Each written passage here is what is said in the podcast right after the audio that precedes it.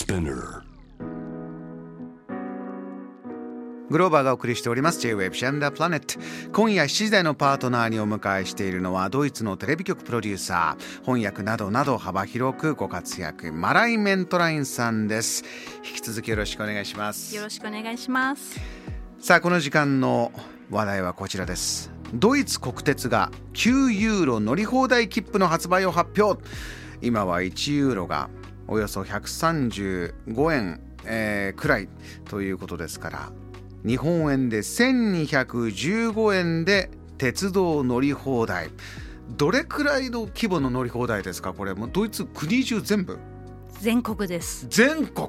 はい。もちろんあのまあ日本の新幹線にあたるまあ ECA という電車はおそらく乗れないとは思うんですけどでも普通列車とか地域のなんかこう走ってる列車とかは全然乗れちゃうので1日で1ヶ月間え？です。1215円で1ヶ月鉄道乗り放題ですか？そうなんです。安すぎる。本当です1か回じゃないです。こう1ヶ月乗り放題なんですよ。えでー、とりあえず買っておいて損はないんですよね。絶対に。ドイツ思い切ったこれはプランですよ。そうなんですよあのえでちょすみません、えっとはい。興奮しちゃった。えいつまずこれは決まっていつから販販売開始というものなんですか？この話は、えー数ヶ月前からずっと言われてたんですけれどもいよいよ今週もう19日あと20日国会で承認得られたらもう5月23日から販売開始ででスタートは6月です。6月スタート。7月8月3ヶ月間、まあ、9ユーロずつなんですけど乗り放題、まあ、できるかもっていうことですね。いやー。あのちょっと理由をねじっくり伺っていきたいんです。どういうきっかけでこういう話が始まってそして実現できることに今向かっているのか。どういうことが起きてるんですか、もうやはりウクライナ情勢なんですよねバックにあるのは。うん。ドイツはもう圧倒的に車社会なんですけれども最近はあのガソリンだけじゃなくてそのディーゼル車が多いんですけどディーゼルの値段がものすごく高くなっていてうん。あの負担なんですね。家計の負担負担。あの例えば倍ですか？3倍2倍3倍どれぐらいの値上がりなんですか？倍近くでリッすターあたり倍ぐらいになっている、うんこれは結構痛いんですよね。じゃあ乗る時間半分にできるかというと難しいですね。そうですね。うん。でまあドイツも一応こうバスだったり路面電車、まあ、普通の電車、まあ、いろんな交通機関っていうのがあってみんなそこまで積極的にはまあ利用してないんですよね。だからまあもし9ユーロでそういう乗り放題の切符が販売されたら助かるんじゃない？その車に乗らないで済む代わりに交通機関乗ったらっていうことで、まあ、そういう、まあね、負担減らそうっていう国の策なんですね。マライさんは実際ドイツでずっとねお育ちになっていて日本の感覚から言うとここまで行かなくてももうちょっと間でもねあそそんぐらい安いんだったら鉄道にしようかなってあるかなと思うんですがもう1ヶ月1215円。乗り放題だよ。これぐらいのものが必要ですか？車じゃない交通機関にしようと思ったら。インパクト重視ですかね？もしかしたら。もう10ユーロもいかないんだぞっていうことをあ多分言いたかったんじゃないですかね？1桁。9ユーロ。そう、このインパクトなんだ。まあ、使えない人もおそらくいるとは思うんですけれどもただこれがあったらやっぱり本当に魅力的なんですよね。そうです。よこれだってこう市内のバス4回とか乗ったらもう全然行っちゃうのでもうお得なんですねドイツはちょっとドケチなところあるので、まあ、節約しっかりしてらっしゃいますからあ節約上手っていうことなんですけど あのそういうのがあればあのやはりこう、まあ、魅力的なのでやりたくなるんですね乗っちゃいますね。これ素朴な質問ですけれどもよく国鉄その鉄道まあその運営できるなこれでというね判断になりましたね。そうなんですそこがポイントなんですけれども国鉄だけじゃなくてそれぞれのすべての地域の交通機関だからまあ東京で言ったら、まあ、例えば山手線含めてすべてのジョ JR メトロ都営地下鉄全部全部乗り放題で9ユーロなんですね。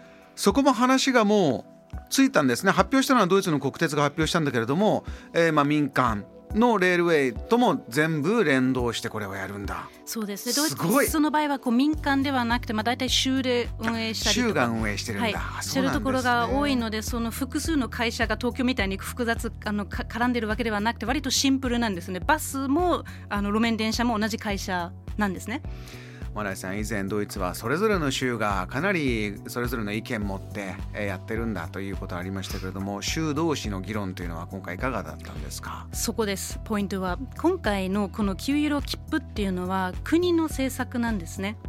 だけど州からするとこう自分が運営している交通機関もし、まあ、赤字はもう確定ですよねもちろそうんですね。大赤字その国からは保証金は出るんですけど足りなかったら自分の赤字だけが増えてしかも国民はあ国万歳あよかったねとこう拍手とかするかもしれないけれど自分たちだけがもうねこうマイナスなんじゃないっていうことでもう結構もう今反発始まっちゃってるんですよ。これどう采配するか板挟みになるのは州政府ではないかと。こういうことになってるんだ。まさに、まあいろんな意見が出る。まずその赤字問題。誰が最終的に払う。だからまあ額増やしてほしい、まあ、それできればもうそれで解決なんですけれども、うん。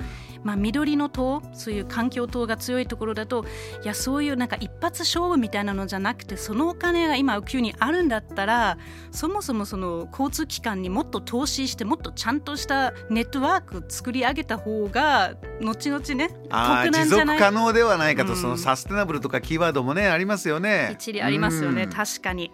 なんか今までずっとなんか投資してほしいってのに全然聞いてくれなかったり急にボーンとお金出すのはいかがなもんかっていうこうちょっとこう怒りの声もあるんですね。そしてもう一つははい長距離バスですね。長距離バスも反発しているそうです。まあ日本でいうとハイウェイバスとかなんですけど、えまあ便利なんですよね。ドイツもアウトバーンっていうこうあの高速道路ネットワークがあるので、まあ割安でこう乗れちゃうんですね。で。9ユーロででも列車で行けたら結局電車乗っちゃうよね。っていうことで。あー我々のビジネスとしたらかなり、えーマイナスであると。そうですうコロナ禍でそもそもそういうバス旅行とか修学旅行の時もそういうバス使いますよね。はい。それ全部減ってしまった。ちょうどこうちょっとこうね規制がゆ緩くなってこうみんな移動し開始になったところで9ユーロでみんな違う交通機関民間ですからね。乗っちゃったら私たちどうしたらいいんだってなっちゃいますね。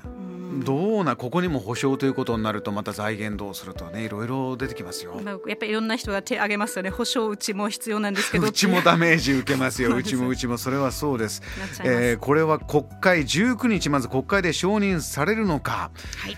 マライさんは一ドイツで暮らしているこう女性としてはいかがでどうどういうふうにお考えになります？これは。いやどどっちなんですかね急にややっぱりやめましたってなんかなり得るかもしれないので。えでも一回決まるかな？とりあえず。